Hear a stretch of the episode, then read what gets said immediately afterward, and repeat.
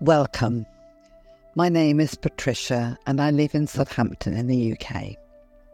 I am part of the Verbum Dei family.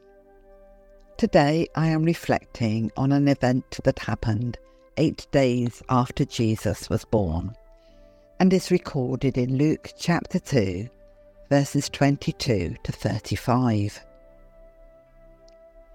When the days were completed for their purification according to the law of Moses, the parents of Jesus took him up to Jerusalem to present him to the Lord, just as it is written in the law of the Lord.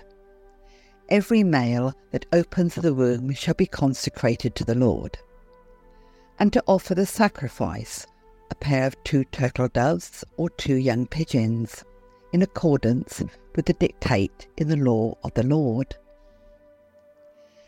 Now there was a man in Jerusalem whose name was Simeon. This man was righteous and devout, awaiting the consolation of Israel. And the Holy Spirit was upon him.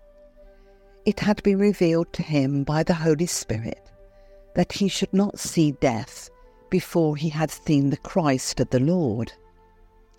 He came in the Spirit into the temple.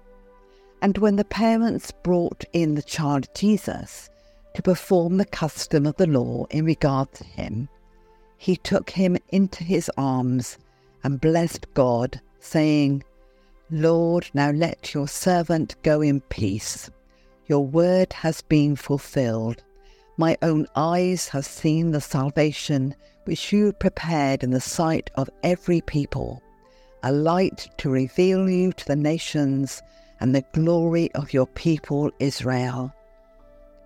The child's father and mother were amazed at what was said about him, and Simeon blessed them and said to Mary his mother, Behold, this child is destined for the fall and rise of many in Israel, and to be a sign that will be contradicted. And you yourself a sword will pierce so that the thoughts of many hearts may be revealed. Two phrases from this reading stand out for me awaiting for the consolation of Israel, and he came in the Spirit into the temple. At that moment in time, no word of God had been heard in the land of Israel for 400 years. So there was no expectation that God would speak on that particular day to this particular man. But Simeon was living with a promise the promise that he would see God's salvation. He just didn't know when. Simeon, in a world of the instant, shows us how to wait.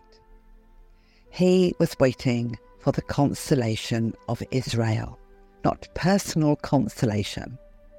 His waiting caused him to look outward, not inward, to live in the moment, to be attentive to the movement of the Spirit.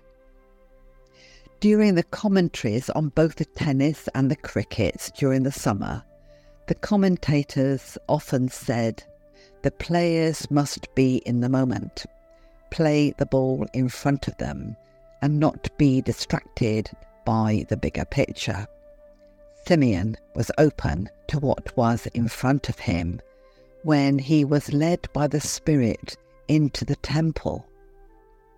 He was not distracted by cluttering thoughts, images, and feelings or his own expectations of what salvation would look like. Therefore, he was able to see the salvation which God had prepared.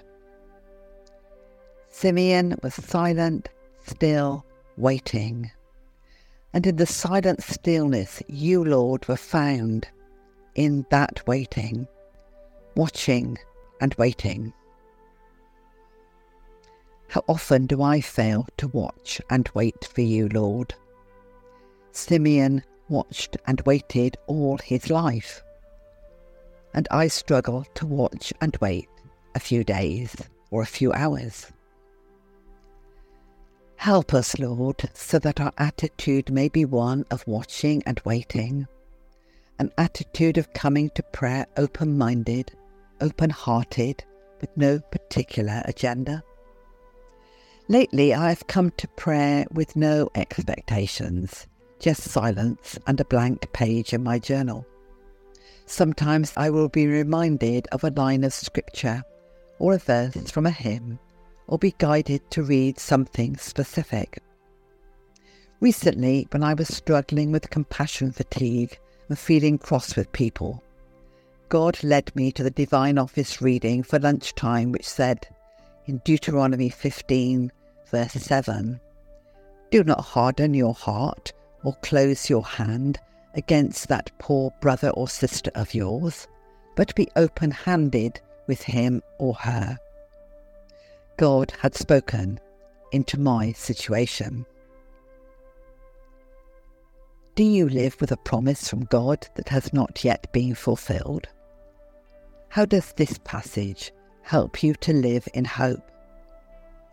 Do you struggle to sit quietly in prayer, just waiting? Are you always looking for results? Perhaps God just wants you to sit with Him, to keep Him company, to just relax before Him in the silence. Shall we end with the Nunc Dimittis, the prayer that Simeon said?